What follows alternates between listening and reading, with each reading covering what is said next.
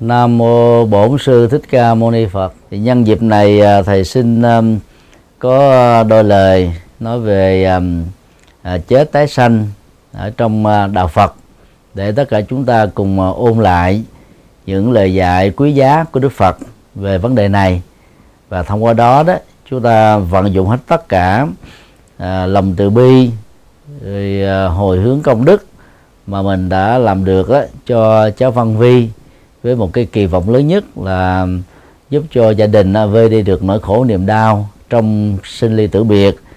Đồng thời à, mong mỏi cho cháu đó nếu tiếp tục tái sinh làm người thì lại có mặt ở trong một gia đình phật tử thuần thành. Để à, tiếp nối cái truyền thống mà cha mẹ của cháu là anh chị Sơn đã dẫn dắt cho cháu trong à, thời gian qua. À, điều một thực tập vô ngã để um, uh, vô hiệu hóa nỗi đau khổ do sinh ly tử biệt. Tất cả chúng ta vừa có cơ hội ôn lại bài kinh rất quan trọng ở trong trước Phật giáo đó là kinh thực tập vô ngã. Bài à, kinh này đó được Đức Phật thuyết giảng ở tại vườn Nai cho năm tỳ kheo đầu tiên thường được gọi là năm anh em kiều Trần Như và bài kinh này là được thuyết sau khi Đức Phật thuyết bài kinh chuyển pháp luân. Rất tiếc là trải qua 26 thế kỷ đó, cộng đồng Phật giáo Đại thừa nói chung và cộng đồng Phật tử Việt Nam nói riêng đó, ít có cơ hội biết đến bài kinh quan trọng này. Một phần là do vì à, chúng ta ảnh hưởng một cách bất đắc dĩ từ đạo Phật Trung Quốc và theo truyền thống đại thừa của Trung Quốc á, thì uh, kinh A Di Đà, kinh Địa Tạng, kinh Vu Lan là ba bài kinh thường được sử dụng cho các khóa lễ cầu siêu. Nói về uh, cái uh, trị liệu uh, nỗi khổ niềm đau đó thì bài kinh vô ngã tướng mà chúng ta vừa đọc đó lại đi vào trọng tâm nhất trong kinh trung bộ còn à, đề cập đến cái sự kiện là những ngày cuối đời của đại cư sĩ cấp cô độc. Ông bị à, chứng bệnh đau chi phối. Ông mới để cho gia nhân đến chùa kỳ viên nơi cách đó chưa đầy hai cây số đường chi bay. Thỉnh đức phật về để giảng cho ông nghe bài pháp cuối cùng. Rất tiếc là lúc đó đó đức phật đang um, thuyết giảng cho hàng trăm người đang nghe. Đức Phật đã biệt phái ngài Xá Lợi Phất và uh, A Nan thay thế ngài đó đến đọc lại bài kinh này. Và nhờ thực tập bài kinh chỉ trong vòng chưa đầy à, uh, 10 phút thì những cái nỗi đau đớn trên cơ thể do tác động sinh học của người già và bệnh đó, đã tan biến. Cư sĩ à, cấp cô độc đã rơi nước mắt lúc đó, hai vị tôn giả hỏi rằng là, có phải vì đau đớn quá mà cư sĩ xa nước mắt hay không?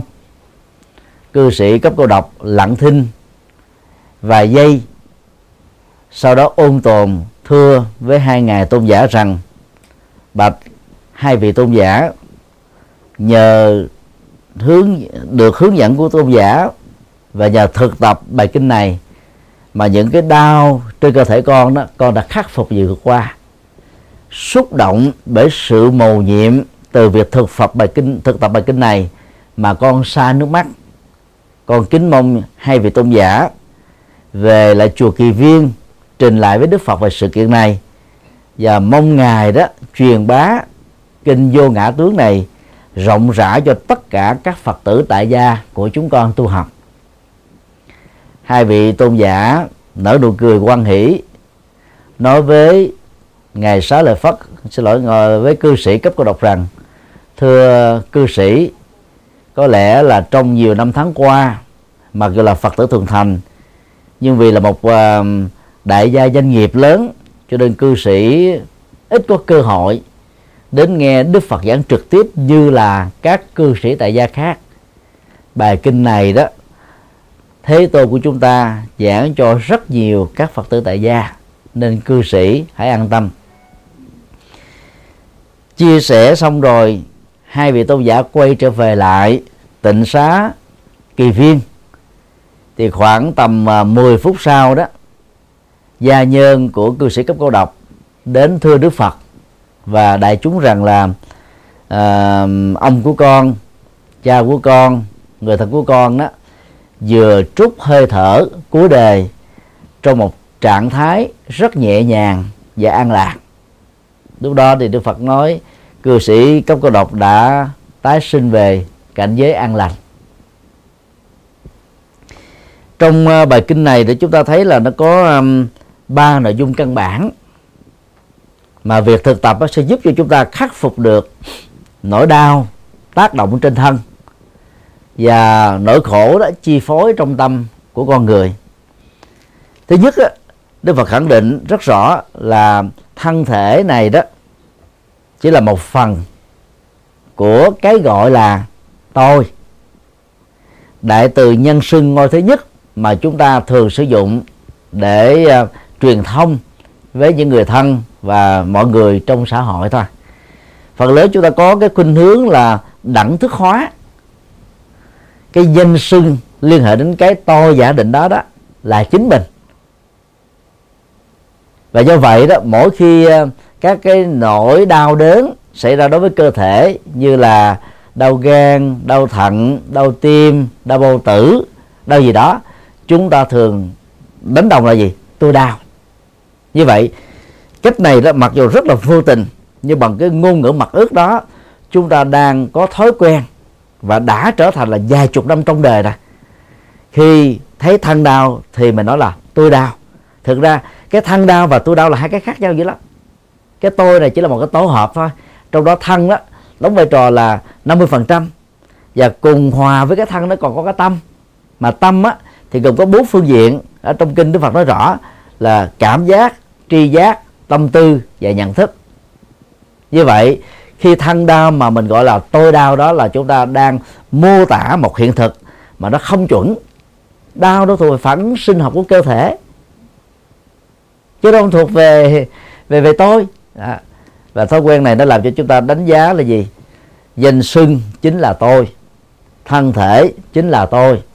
Và những gì liên hệ đến tôi bao gồm mà vợ chồng con cái à, cha mẹ anh chị em nhà cửa các cái sở hữu động sản bất động sản là sở hữu của tôi.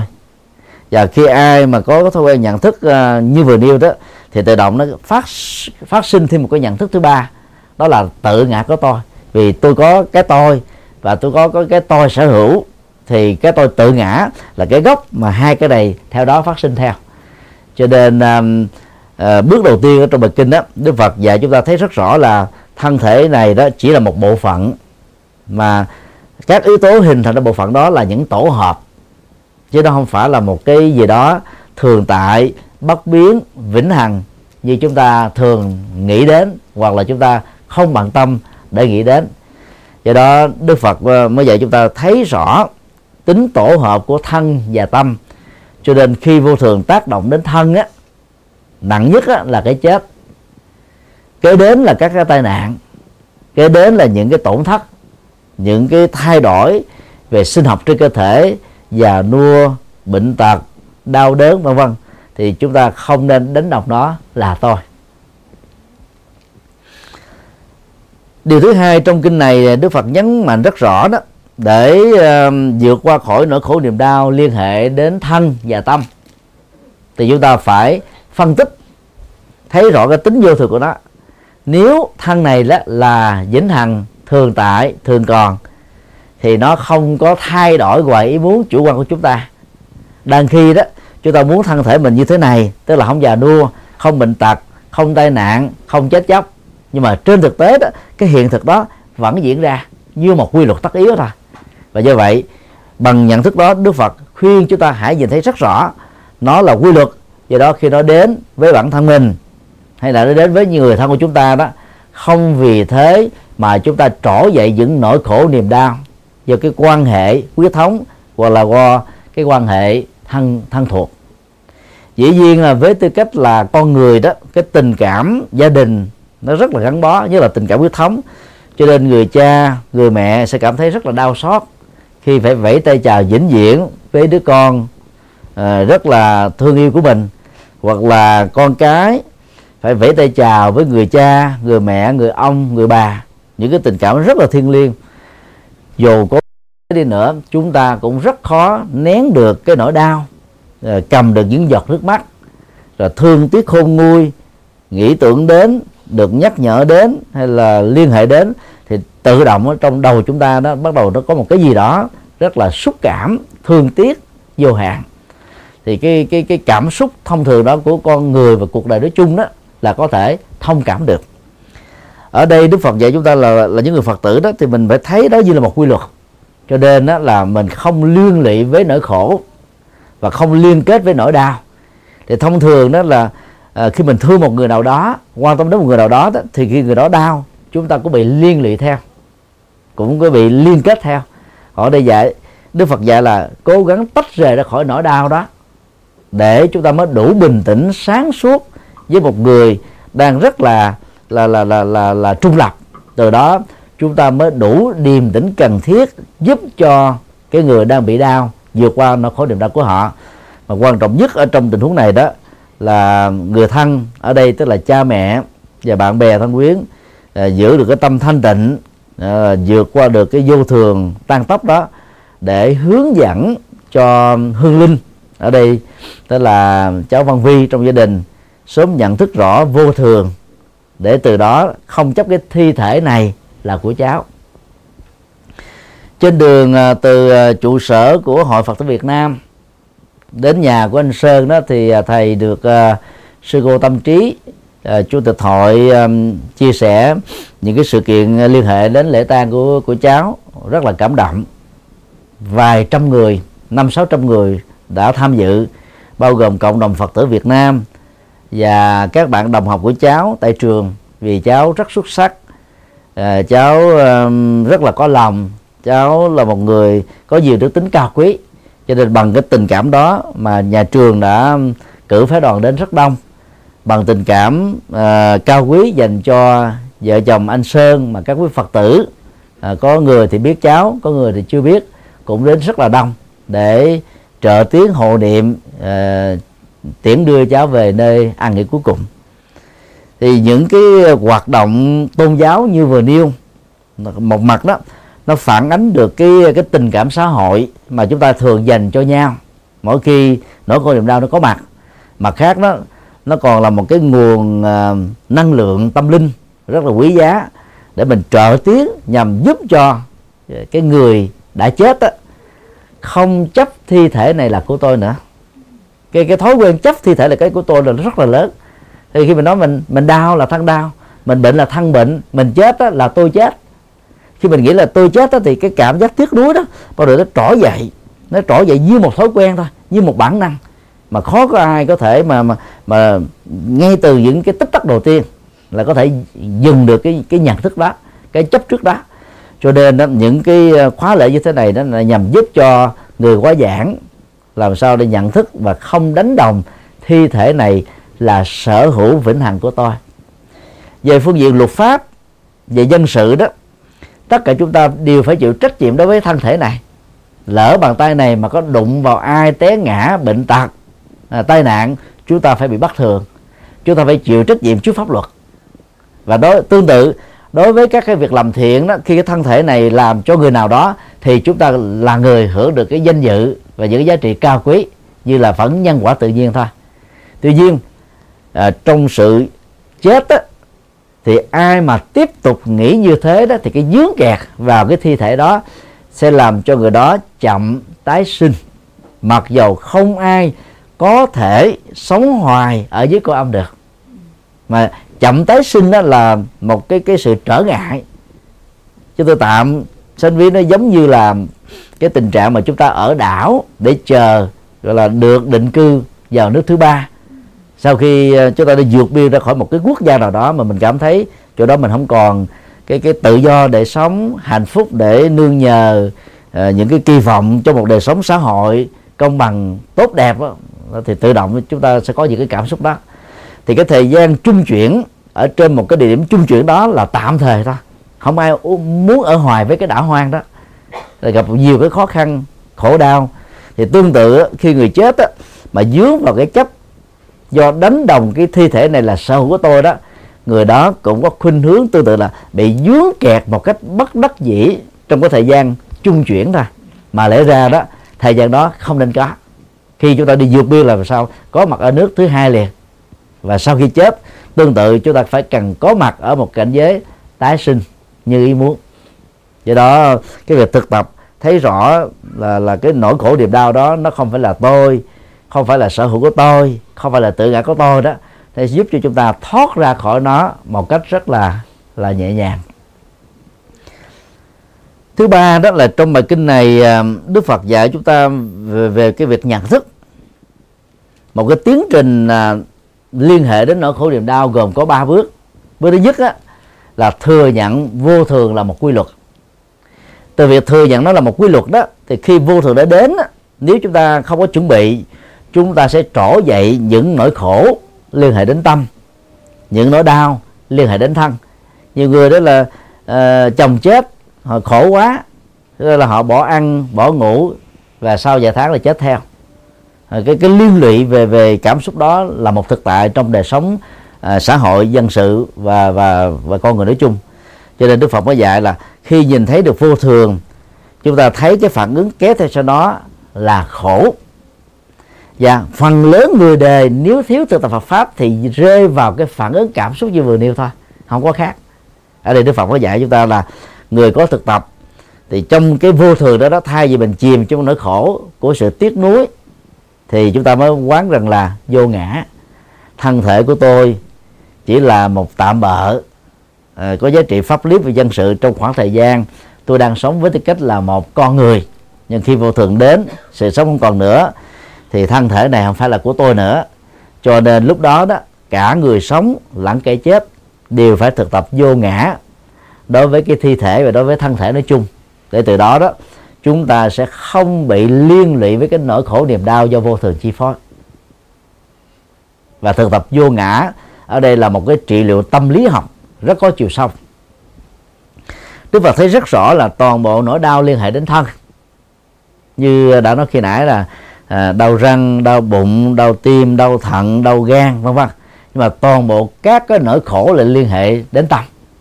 Tâm được có bốn phương diện cảm giác là cái mà nhấn chìm con người trong nỗi khổ nhiều nhất. Tri giác là những nhận thức. Tâm tư đó là những cái mà là là tái xuất hiện lại ở trong uh, nhận thức của chúng ta những sự kiện đã qua. Hoặc chúng ta tự liên tưởng từ hình dung những sự kiện chưa có hoặc là đang diễn ra xung quanh chúng ta. Là từ đó chúng ta phát ra những cái loại nhận thức.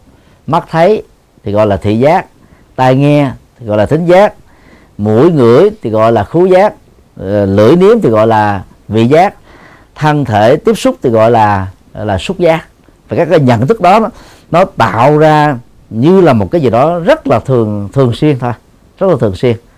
Và không khéo đó thì cả bốn phương diện cảm giác tri giác tâm tư nhận thức chữ hán gọi là thọ tưởng hành thức chúng ta sẽ đánh đồng những thứ đó là chính chúng ta thôi.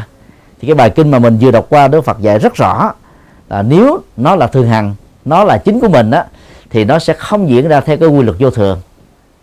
Chúng ta muốn nó như thế này nó phải thế này. Ta muốn nó như thế kia nó phải thế kia mà trên thực tế nó không phải được như vậy.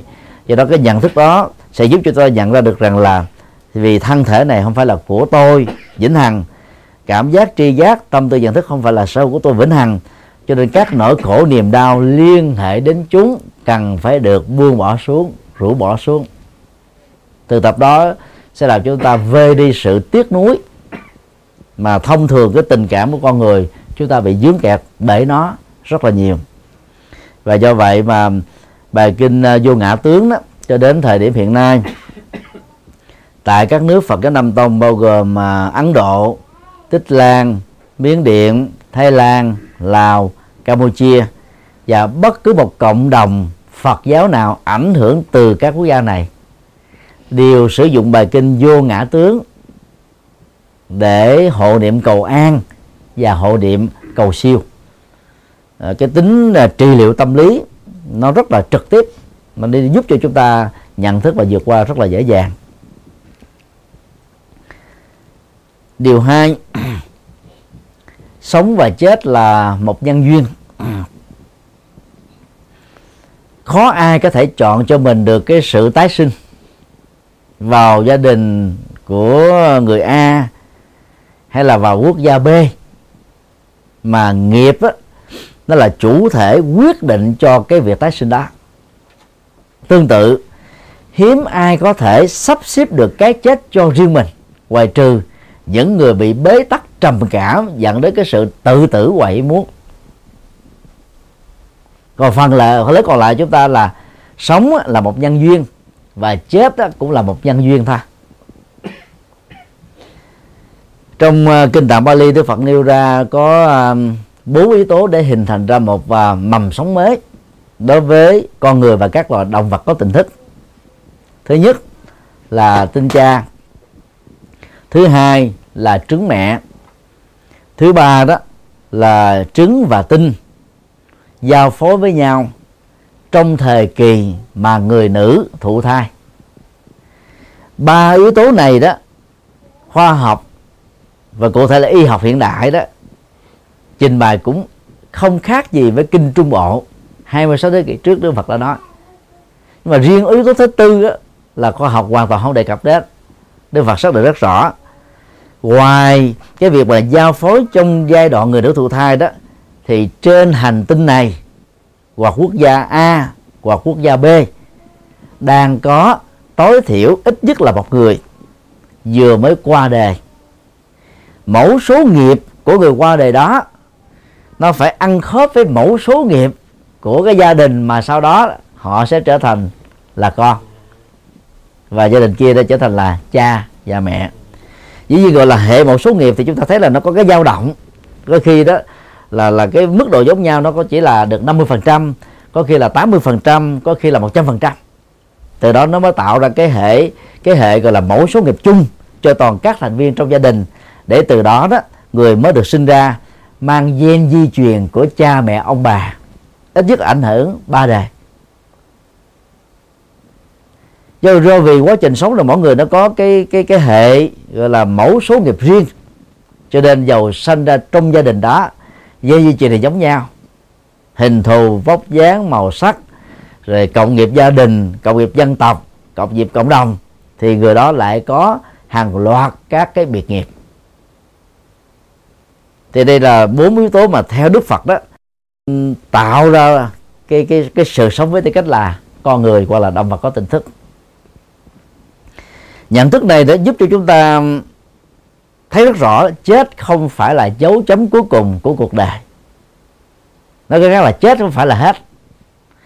Phần lớn đó, ở người Việt Nam chúng ta có thói quen gọi là mất.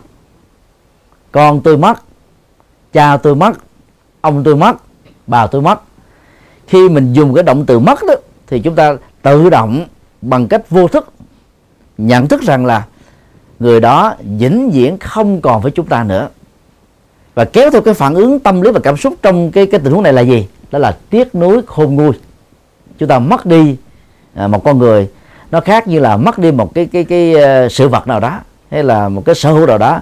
Ví dụ cái nhà bị cháy uh, tài sản bị đánh cắp rồi vật dụng nó bị hư hao là chúng ta đang bị vẽ tay già với chúng. Nhưng mà bằng nỗ lực chân chính hợp luật pháp sau một thời gian chúng ta có thể có được nhiều hơn thế hoặc có thể tương đương những gì đã bị mất. Mà đối với con người đó, khi mình dùng đã mất rồi đó, thì cái mất đó là không có cái gì có thể bù đắp được. Dùng động từ mất đó nó làm cho chúng ta gần như là buồn tiếc hoài, nhớ nghĩ hoài, khổ đau hoài, thậm chí là không ăn, không uống ờ, không làm việc gì hết. Chuyện đó đã từng xảy ra trong lịch sử của nhân loại. Đạo phật dạy chúng ta là không dùng động từ mất mà là động từ giảng sinh hay là tái sinh. Giảng sinh đó là đi để sinh ra trong bào thai của một người mẹ khác. Còn ờ, là tái sinh đó là sanh trở lại thêm một lần nữa.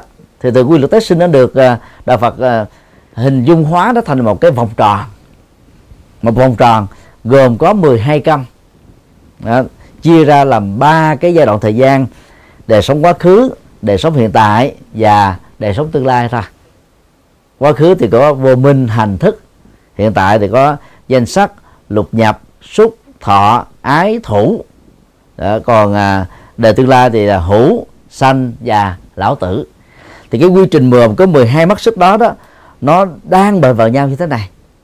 Và nó là vô cùng tận cho nên là không bao giờ có sự kết thúc sự sống của con người và các loài động vật nó chỉ chuyển từ hình thể này sang một hình thái khác thôi. Thì cái nhận thức đó rất quan trọng. Ở chỗ đó là khi mình thấy được như thế, thì vẫy tay chào với người thân do sanh ly tử biệt đó, chúng ta không có cảm giác là mất người thân đó nữa. Mà chúng ta sẽ thấy rất rõ là tôi sẽ còn cơ hội gặp được người thân đó ở trong kiếp tương lai. Có thể là vài năm tới, có thể là vài chục năm tới, hoặc là vài kiếp sống khác dưới hình thức này hay là dưới hình thức khác thôi. Và và nhận thức đó đó là một cái cái cái năng lực trị liệu để làm cho chúng ta vơi đi những nỗi khổ, niềm đau, bất đắc dĩ. Thông thường à, ở tuổi à, thiếu nhi thì những cái phản ứng chấp trước về cảm xúc và thái độ là không có nhiều. Các à, bé trẻ thơ đó lại càng ờ, ít chấp trước hơn nữa. Và thai nhi là vài ngày tuổi, vài tuần tuổi, vài tháng tuổi chưa phát triển được cái cái cái ý thức. Cho nên nếu sự sảy thai hay là phá thai diễn ra thì các cháu thai nhi đó có cơ hội tái sanh liền ngay lập tức. Mà kinh điển Phật giáo Nam Tông thường gọi là gì?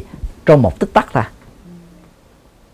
Lưu tiền đây thì ờ, chúng tôi xin ờ, trình bày thêm cái sự khác nhau giữa hai quan điểm Phật giáo truyền thống và Phật giáo Đại thừa. Có thể có một số anh chị đã biết, nhưng mà có một số người thì vẫn à, chưa để ý đến vấn đề này. Theo Phật giáo truyền thống mà văn học của đó được viết bằng tiếng Bali đó, thì sau khi chết, cả người lớn tuổi cho đến các cháu thai nhi đều tái sanh ở trong vòng dài tích tắc ra cái cái học thuyết 12 nhân duyên đó như chúng tôi vừa liệt tên ra thì ba yếu tố đầu đó cho chúng ta về cái nhận thức đó. Vô minh hành và thức. Thì vô minh đó là tất cả những cái sự um, si mê của chúng ta đối với vi luật cuộc sống. Chúng ta thiếu hiểu biết về nhân quả về luân hồi về tái sanh về đạo đức về luật pháp về mọi thứ tất tần tật. Và đó chính là yếu tố là chúng ta tiếp tục có mặt ở trong kiếp sống à, do nghiệp quy định quy định còn hành đó là sự vận chuyển của tâm thức. Đó là lúc chết đó, cái tâm đó nó vẫn tiếp tục diễn ra nó vận hành nó gọi là tâm hành. Nó không có mất đi. Cái đó dù chúng ta không thấy được nhưng nó vẫn tiếp tục tồn tại. Xin đi một ví dụ như giờ chúng ta có đèn tiếp hay là đèn neon hay là đèn led thì đèn đó chỉ là cái cái sự phản quang. À, khi mà chúng ta có đủ à, dòng điện nè à, con chuột nè tăng phô nè bóng đèn nè à, và cái động tác là bấm vào cái công tắc. Hoặc đèn led thì cái công nghệ vật nó khác chút xíu nhưng mà nó cũng na ná giống như thế thôi. Thì lúc đó là ánh sáng nó được tỏ ra chúng ta nhìn thấy được sự vật ở trong phòng tối. Khi một trong những cái dữ liệu đó bị hư dù có bóng đèn nhưng mà ánh sáng không phát ra lúc đó chúng ta không thể nói là dòng điện bị mất đi. Dòng điện vẫn tiếp tục tồn tại theo cách riêng của nó chứ có điều nó không phát huy được thành là là điện quang hay là điện năng như chúng ta muốn thôi. Thì cũng bằng nhận thức này đó là khi một con người tắt hơi thở từ đó con người tiếp tục nó có cái tâm hành để đi vào à, bào thai của một người mẹ. Nếu nghiệp của con người ở mức độ trung bình hoặc là có mặt ở trong à, bào thai của một giống cái nếu nghiệp thú tính ở người đó nhiều hơn. Triết học Phật giáo nguyên thể gọi đó là tâm tái sinh hay là thức tái tục. Nó là một cái thuật ngữ tương đương với cái chữ hành ở trong 12 nhân duyên đó. Và ở đây đó là không có một bài kinh nào nói rằng là cái thời gian mà tâm hành nó tái tục để vào trong bào thai của con người đó là bao nhiêu ngày, bao nhiêu giờ, bao nhiêu phút, không có. Điều đó được hiểu là tích tắc ra. Và toàn bộ nền triết học của Phật giáo nguyên thể là dựa vào thuyết này, cho nên họ cho rằng đó là sau khi chết là tái sinh do vì thế mà tại các nước đó không hề có các tuần thất, giống như là Phật giáo Việt Nam, ảnh hưởng từ Trung Quốc rồi cũng như là Nhật Bản, Nam Bắc Triều Tiên và Phật giáo Tây Tạng. Nói chung là các nước theo Đại thừa. Thức ở đây đó là là tâm tái sinh tái tục thôi, và có mặt trong bào thai, theo nghiệp. Rồi trung bình 10 tháng sau, hoặc sanh non thì 8 tháng rưỡi hay là 8 tháng sanh muộn đó thì nhiều nhất là 12 tháng. Một người qua đời sẽ trở thành là một mầm sống mới thôi một con người mới. Và cái cái quan hệ giới tính của cái tiền thân và quan hệ giới tính của hậu thân phần lớn là nó giống nhau. Nếu mà cháu là một à, người nữ thì à, 10 tháng sau cháu sẽ tái sanh trở thành là một cô bé. À, tương tự một à, ông lão 90 tuổi qua đời 10 tháng sau sẽ trở thành một cậu bé ở cái kiếp nào và ở cái vay với gì của gia đình thì người đó phải buộc đóng cái vay đó thôi. Khi còn sống có thể đóng làm làm ông, khi chết trở thành con và cháu, có thể sanh lại trong một gia đình, có thể sanh vào một gia đình khác. Cái quy luật nghiệp nó nó diễn ra như thế. Và đây là một cái nhận thức để chúng ta bớt đi nỗi đau. Chúng ta thấy cái nhân duyên làm cha mẹ đối với cháu đã kết thúc còn à, các anh chị của cháu cũng nên thấy là nhân duyên làm chị em quyết thống theo luật định đã kết thúc. Nhưng mà nhân duyên sự sống của cháu không có kết thúc nó vẫn diễn ra một cách giống như bao nhiêu cái cái cái quy luật liên hệ đến con người và các loài động vật khác thôi. Điều ba hỗ trợ của người thân. Tái sanh đó là diễn ra ngay lập tức.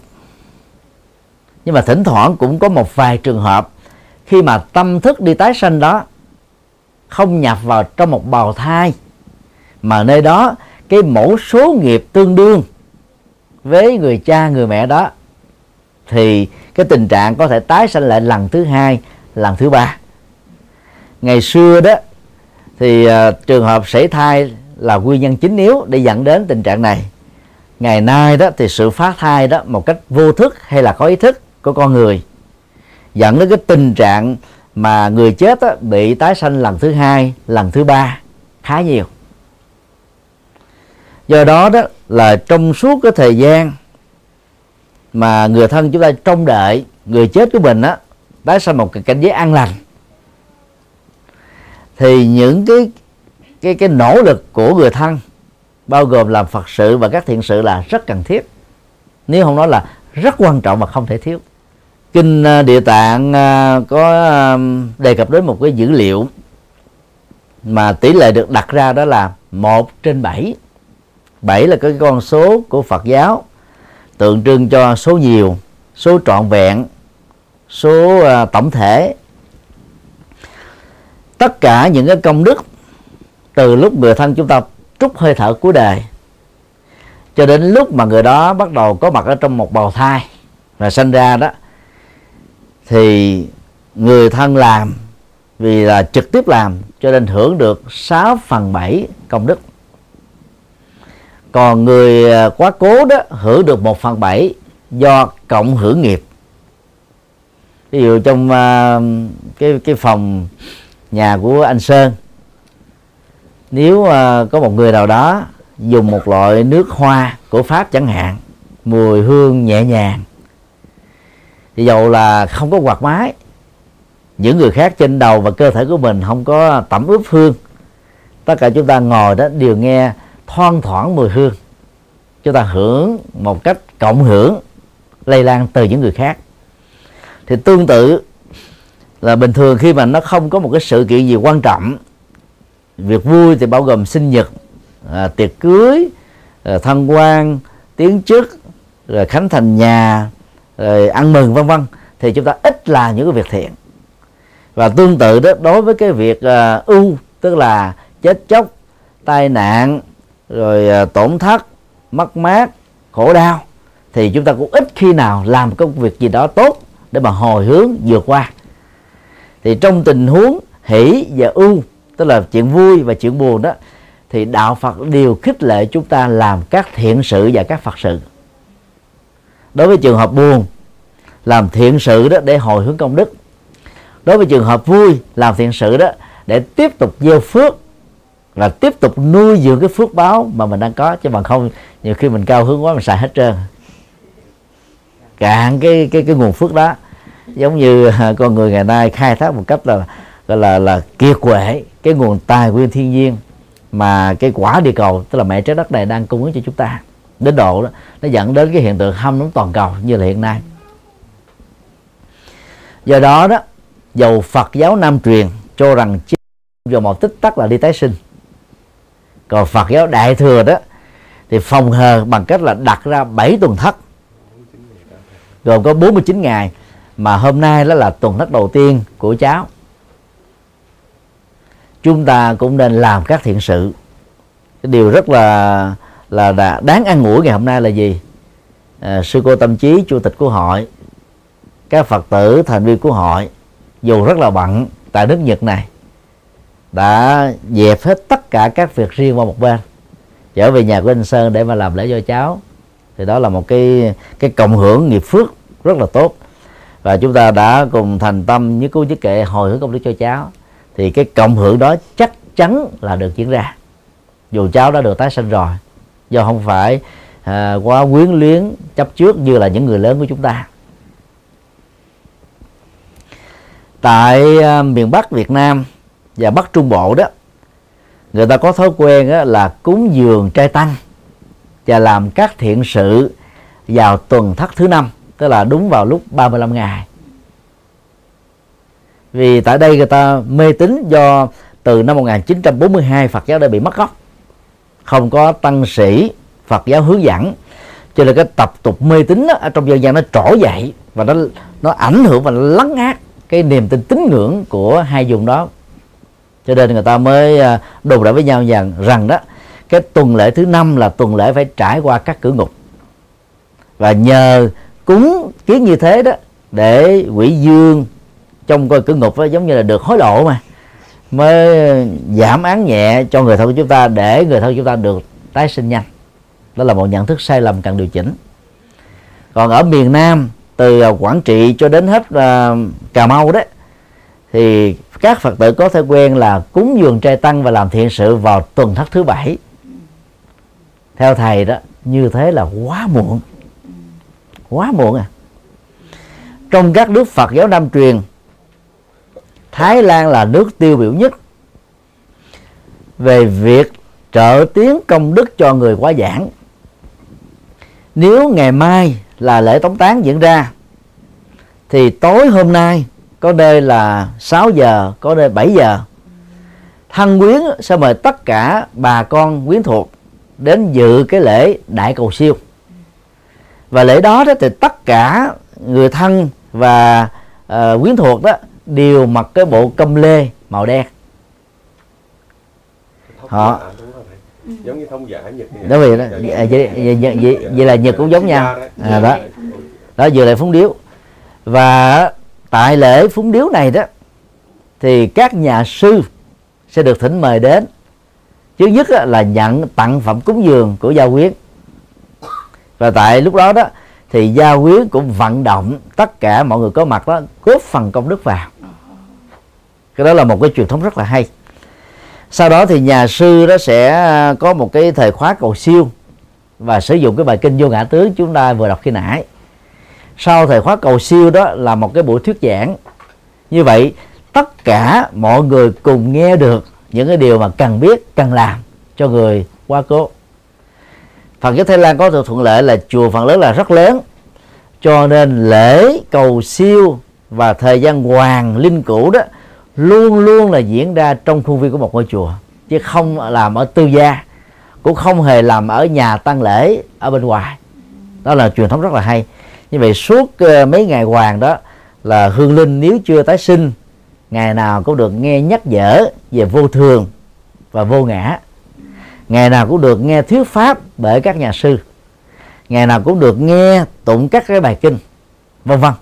Ngày nào cũng có thể cảm nhận được những cái hạt giống tốt mà người thân làm hồi hướng cho mình. Rất tiếc ở Việt Nam mình làm vào tuần thứ năm và tuần thứ bảy thôi do đó um, cái cái khả năng mà người chết đó đã được tái sinh rồi rất là cao. Mà khi mà người chết đã, đã tái sinh rồi đó thì họ không cảm nhận được nữa. Họ có mặt ở trong bào thai của người mẹ thì lúc đó cái cái cái hoạt động của ý thức nó lệ thuộc vào cái cái cấu trúc của bộ não. Mà bộ não có một cái thai nhi thì nó không có cái gì hết á. Cho nên không cảm nhận được. Do đó, việc làm công đức và phước báo cho người quá giảng đó cần phải được tiến hành càng sớm càng tốt phải. Đối với nhiều gia đình phật tử thuần thành đó, thì khi nhận thức rõ người thân của mình đang đối diện trước cái chết và sự sống đó là rất khó có cơ hội tái sinh lần thứ hai. Tức là không thể phục hồi được đó. Thì trong thời gian này đó, nhiều người ta lính quýnh, láng quán lo lắng, sợ hãi là không biết làm gì hết. Thì người phật tử đó thay vào đó là gì? Làm những cái khóa hộ niệm, trợ tiến làm thiện sự, làm phật sự để hồi hướng công đức. Thì lúc đó người người đang bị bệnh và chuẩn bị chết này đó, cảm nhận được một cách rất sâu sắc và trực tiếp về các việc làm này. Thì lúc đó đó họ không còn hưởng một phần bảy công đức nữa. Nếu họ quan hệ theo và họ yêu cầu lấy cái cái tài sản họ làm được tiền bạc họ làm được để làm thì họ sẽ hưởng được là 7 phần 7 công đức. Thì cũng là một vấn đề thôi.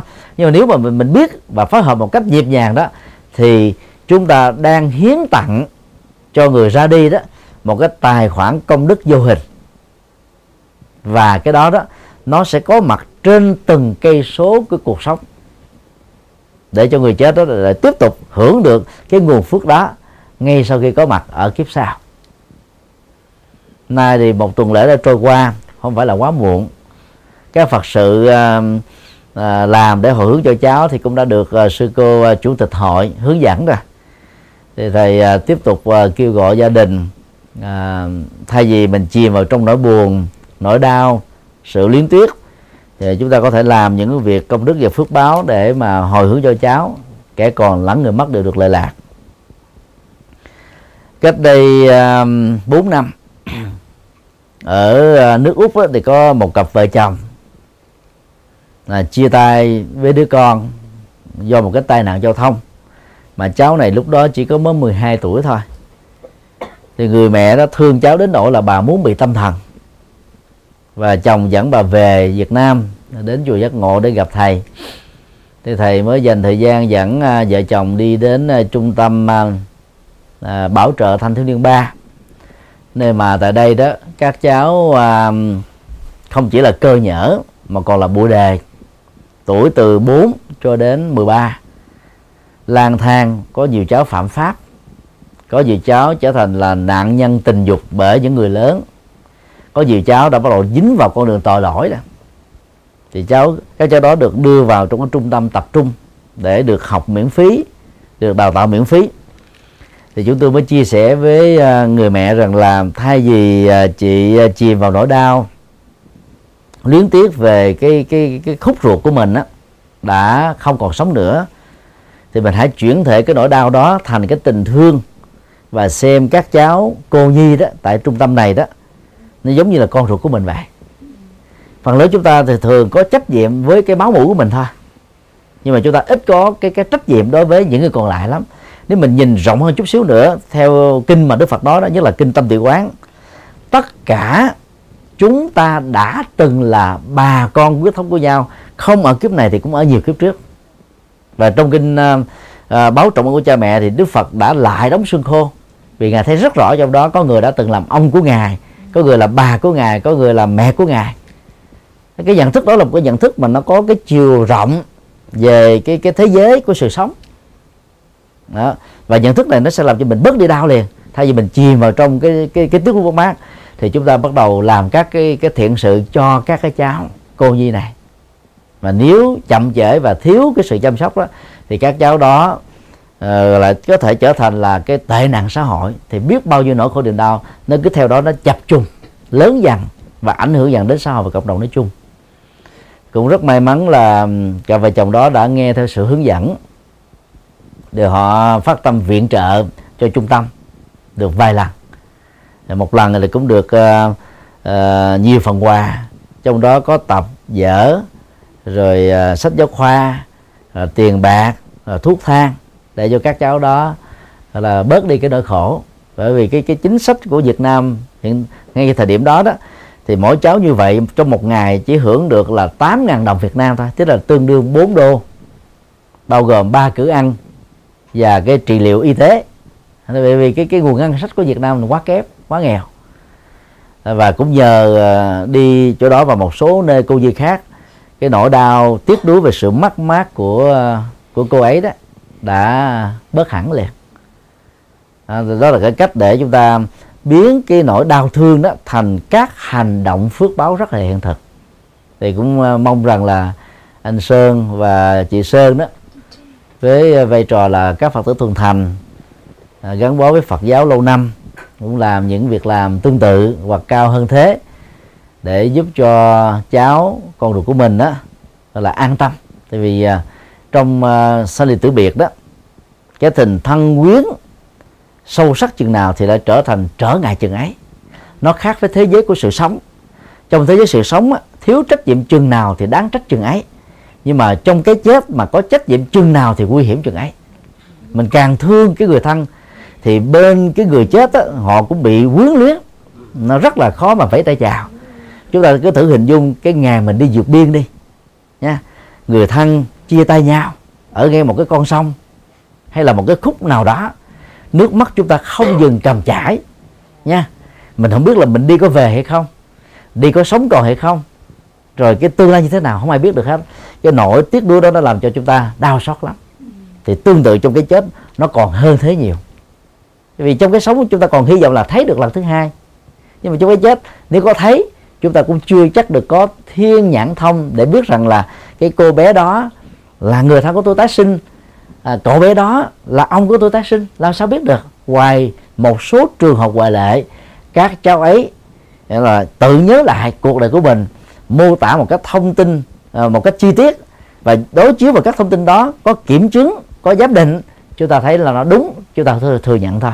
Còn phần lớn tất cả mọi người đều tái sinh của người nào đó đã chết trong quá khứ.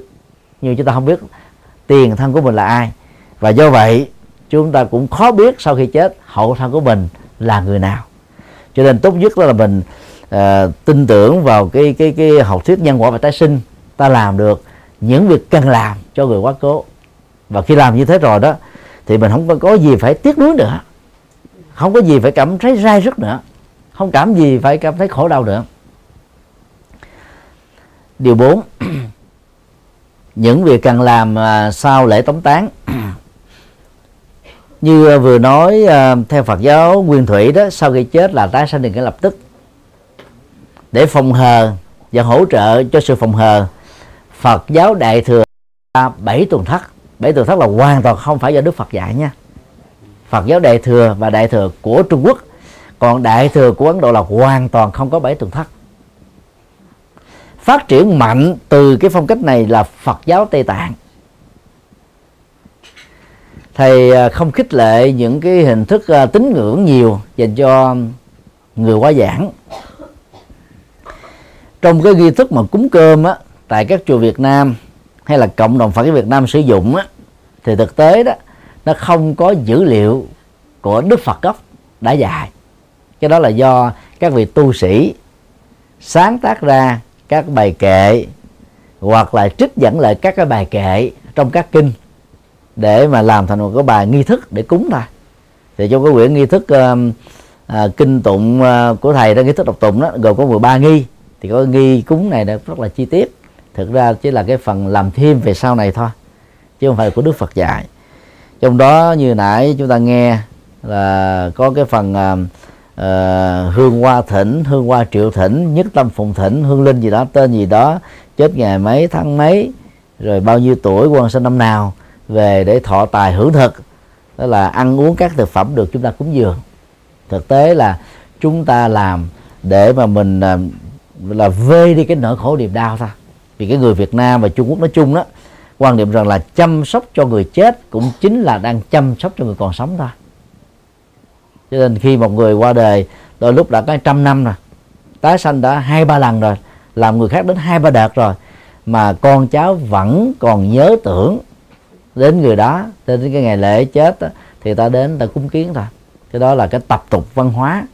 Thì đạo Phật thấy cái tập tục này nó có cái cái cái dữ liệu văn hóa uống nước dân nguồn cho nên vẫn khích lệ các phật tử làm. Nhưng còn theo đạo phật đó thì cái đó chỉ làm để chúng ta à, giữ văn hóa chứ nó không có giá trị nhiều lắm. Trong một bài kinh tăng chi đó có một vị đạo sĩ bà la môn chuyên làm nghề thầy cúng. Ông ấy là cúng cho những người chết nhưng mà ông ấy cũng không hiểu rằng là cái việc cúng đó có thật sự là được lễ hay không. Ông ấy mới đến thưa đức phật vì nghĩ rằng đức phật là hóa thân của thượng đế. Đức phật đã trả lời với ông ấy như thế này nè.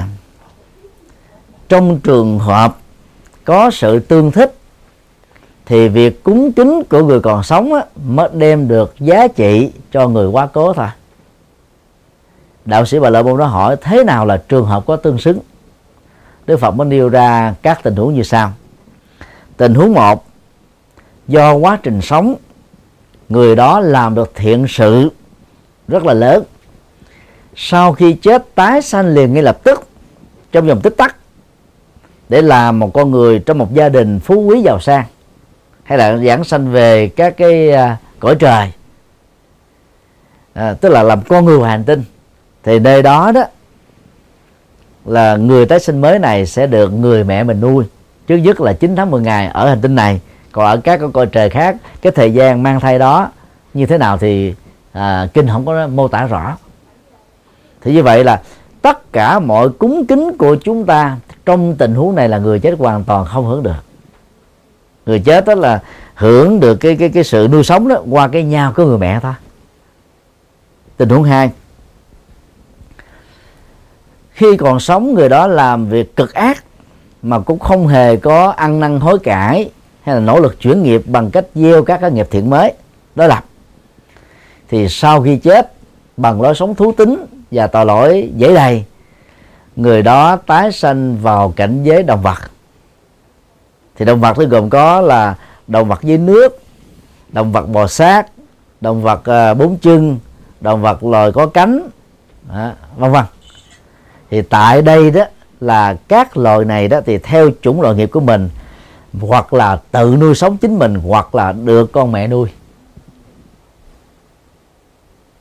Do đó mọi cúng kính của người còn sống dành cho người quá giảng là hoàn toàn không có tiếp nhận được. Vì cái cấu trúc sinh học của cái loài đó nó khác với loài người. Cái thực phẩm của chúng ta các con vật đó đâu ăn được. À, rất hiếm khi là là thực phẩm của mình các loài động vật ăn được và ở đây nó đang là, sinh ra trong trứng là sinh ra từ bào thai sinh ra từ sự ẩm thấp hay là sinh ra từ sự biến hóa. Thì cái đó là, là hoàn toàn không ăn được tình huống ba. Do vì sự tiếc nuối về tình yêu gia tài sự nghiệp tình thân và tính trách nhiệm một số người sau khi qua đời đó có thể bị dướng kẹt vào thời gian nhất định thì lúc đó đó, mọi cúng kính của chúng ta đó, người chết đó có thể cảm nhận được. Chứ không phải là ăn uống được nha. Đức phật đó là cảm nhận được. Cái tâm thức họ vẫn còn mà. Cho nên họ cảm nhận được. Còn ăn nó liên hệ đến gì? Cái cái cái cái động tác nhai, động tác nuốt, động tác tiêu hóa, động tác tuần hoàn trên cơ thể. Còn bây giờ đó, toàn bộ những cái cái đó nó ngưng hoạt động đó rồi. Ngưng hoạt động rồi. Nếu trong trường hợp là sau ba bốn ngày hoàng chúng ta thiêu thì toàn bộ cái này nó trở thành tro bụi rồi. Nó là còn gì nữa đâu. Thế vậy là cái tiến trình của sự ăn là hoàn toàn không diễn ra. Cho nên sự cúng kính đó là không à, không tiếp nhận được mà chỉ tiếp nhận được bằng cái cảm nhận thôi. Thì ở đây đó Đức Phật nói đó là trường hợp duy nhất có sự tương thích. Có sự tương thích thì cái cúng đó là được tốt. Như vậy làm thế nào để chúng ta biết là người thân của mình sau khi chết á, là tái sinh liền lập tức? Hay là còn bị dướng kẹt vào cái cảnh giới ngạ quỷ trong một thời gian nhất định? Phật giáo Trung Quốc mới đặt ra một số cái cái cái dữ liệu và họ gán vào miệng của ngài Quyền Trang sinh vào thế kỷ thứ bảy. Mà trên thực tế thì ngài Quyền Trang không phải là tác giả của học thuyết này. Thì dữ liệu đó bao gồm như sau. Thứ nhất là học thuyết về hơi ấm trên cơ thể. Dân gian Trung Quốc mê tín khi họ cho rằng đó là người nào mà cái cái cái hơi ấm á, nó tụ ở cái vườn trán và đỉnh đầu là sanh thiên. À, làm con người ngoài hành tinh có phước báo hơn con người cho thành chúng ta. Còn hơi ấm tụ lại ở vùng ngực là tái sanh làm một con người. Hơi ấm ở vùng bụng á, thì làm ngạ quỷ. Hơi ấm ở vùng chân á, thì à, làm súc sanh. Hơi ấm ở lòng bằng chân á, thì làm gọi là địa ngục rơi vào địa ngục. Thì đó là giả thuyết của dân gian Trung Quốc và chứ không có bất kỳ một bài kinh nào trong văn học Bali, văn học A Hàm và văn học Đại thừa. Và do đó là Phật tử chuẩn đó, chúng ta không nên để cho học thuyết này nó nó ảnh hưởng đến chúng ta. Vì cái lợi bất cập hại của nó rất là cao. Có nhiều Phật tử thuần thành suốt cả một kiếp người là biết bao nhiêu Phật sự và thiện sự nhưng chẳng ai ờ, là bị chết về bởi những cái chứng bệnh ung thư bao tử và gan thì cái cái vùng nóng nó lại xuất hiện ở vùng này. Vậy thôi. Rồi người thân dựa vào học thuyết đó nó nói trời ơi, người thân của tôi như thế, làm phật sự như thế, mà tới sanh làm ngạ quỷ, tôi đi tu làm gì? Tôi đi làm phật sự làm gì? Tôi đi làm thư sự làm gì? Cái mê tín đó nó rất nguy hiểm. Hơi ấm không phải là dữ liệu để xác định cảnh giới tái sinh. Như vậy cái gì xác định? Đức Phật nói trong rất nhiều bài kinh, nghiệp của người đó như vậy, làm sao chúng ta biết là nghiệp đó là thiện hay ác? Đức Phật đưa ra cái cái cái hệ để đánh giá. Thứ nhất, việc làm nào mang lại hạnh phúc cho mình, mang lại hạnh phúc cho người ở hiện tại và tương lai, đó là nghiệp thiện. Và tương tự, mang khổ đau cho mình và cho người ở tại tương lai, đó là nghiệp ác. Là người thân sống chung nhà với nhau. Chúng ta biết hết chứ. Có dấu gì đó, ở một mức độ nào đó nó giấu hết được thì nếu cái mức độ làm nghiệp thiện cỡ trung bình thôi, cảnh giới tái sanh chắc chắn là con người thôi, không phải lo lắng gì nữa. Huống hồ bây giờ cháu 16 tuổi, mà ngày hôm nay đúng 17 tuổi, là một người đánh đàn hay, học giỏi, giúp đỡ bạn bè, thầy cô giáo yêu mến, gia đình thì cha mẹ thương, anh chị em thì quý trọng, thì đó là nghiệp thiện hết á. Thì cảnh giới tái sanh chắc chắn phải là làm người thôi, chứ không có cái tệ hơn được còn cảnh giới quốc gia. Cảnh giới quốc gia đó đang sống ở tại Nhật, mà chết ở tại Nhật thì thường tái sanh làm người Nhật ở trong tương lai thôi. Người Nhật trong gia đình Việt Nam hay là người Nhật trong gia đình Nhật, đó là chuyện tùy theo cái sở thích của cháu thôi. Nhưng mà chắc chắn là phải là người Nhật thôi. Thì tương tự những người đi vượt biên, sống định cư ở hải ngoại, hay là hợp tác lao động, thông qua thông qua con đường hôn nhân, hoặc là làm việc, trong cái thời gian làm việc đó mà bị chết ở tại một nước nào đó thì cái cơ hội tái sanh làm người Việt Nam ở trong nước Việt Nam là hiếm lắm. Tại vì lúc còn sống họ còn chán mà làm sao mà chết rồi đi tái sanh được?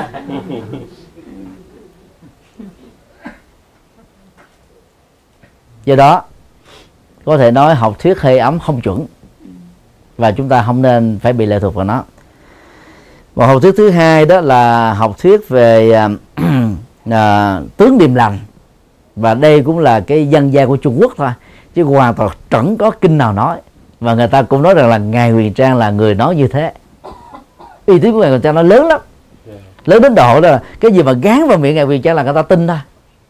Vì ngài Huyền Trang có công á là học ở tại đại học Tây Lan Đà 6 năm nơi đào tạo ra các bậc nhân tài Phật giáo trên toàn cầu lúc lúc lúc đó.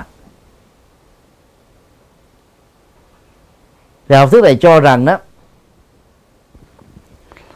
là nếu mà có những cái điềm lành chẳng hạn như là cơ thể của người chết đó tỏ ra mùi thơm hay là cái không gian mà người đó đang nằm cái vị trí cái phòng cái giường mà người đó đang nằm đó nó nó nó tỏ ra một cái vầng sáng đây gọi là hào quang đó. thì người chết đó, giảng sanh về cảnh giới của đức phật a di đà hoặc tối thiểu là cảnh giới con người ở mức độ là thượng thiện cái này cũng chẳng có dữ liệu kinh nào nói à. Cũng là dân gian của Trung Quốc thôi. Dân gian Trung Quốc thôi chứ không có thật. Thực ra đó thì à, à, cơ thể chúng ta đó qua hàng dạng lỗ chân lông đều tiết ra các mùi. Chính vì thế mà mỗi ngày chúng ta phải tắm để cho cái mùi khó chịu nó không có động lại trên cơ thể. Thì khi mà mình à, mình à, đã bị chết rồi đó cơ thể mình nằm một chỗ đó cái phản ứng sinh học trong ờ, mấy giờ đồng hồ sau đó đó nó làm cho ờ, tỏ ra chân lông các cái mùi đó nhiều hơn bình thường. Có người đó bị hôi nách thì mùi nó khó chịu. Có người bị uh, uh, sơ gan cổ trướng hay là ung thư bao tử. Nói chung là bệnh gan và bao tử đó, thì cái mùi tỏ ra rất là khó chịu. Còn có nhiều người đó gan tốt hệ thống tiêu hóa tốt tuần hoàn tốt đó, thì không bao giờ có mùi hôi. Hoặc đó là những người ít ăn, những loại như là ngao, sò, ốc, hến, thịt bò, hay là củ hành tây, tỏi, gia vị nhiều, thì cái mùi của cơ thể họ tỏ ra cũng dễ chịu hơn. Thì lúc chết á, cái người nào mà có cái mùi dễ chịu á, thì nó tạo ra cái mùi giống giống như mùi thơm. Tại sao bình thường mình không thấy cái mùi đó mà lúc chết mình mới thấy? Lý do là như thế này. Vì khi mà người thân chúng ta chết á, chúng ta ngồi kế bên giường mà ngồi kế bên giường á, là hàng phút, hàng giờ mình mới cảm nhận dễ còn bình thường mình gặp người đó, con cái là để ý thế còn ngồi gần bên nhau mình mới để ý thôi, vậy thôi. Nên ờ, dân gian việt nam có câu là lia thia quen chậu, vợ chồng quen hơi. Vợ chồng gần gũi nhau trên giường cho nên biết được cái mùi của người người bạn đời của mình. Thì tương tự cái hiện tượng mà tỏ mùi nó cũng như vậy. Cho nên mùi không phải là dữ liệu của tái sinh mà nếu mà dựa vào đó để đánh giá cái cảnh giới tái sinh á, thì những người bị hôi thấp thì chẳng lẽ đội đi cùng hết à? Cái đó không đúng được.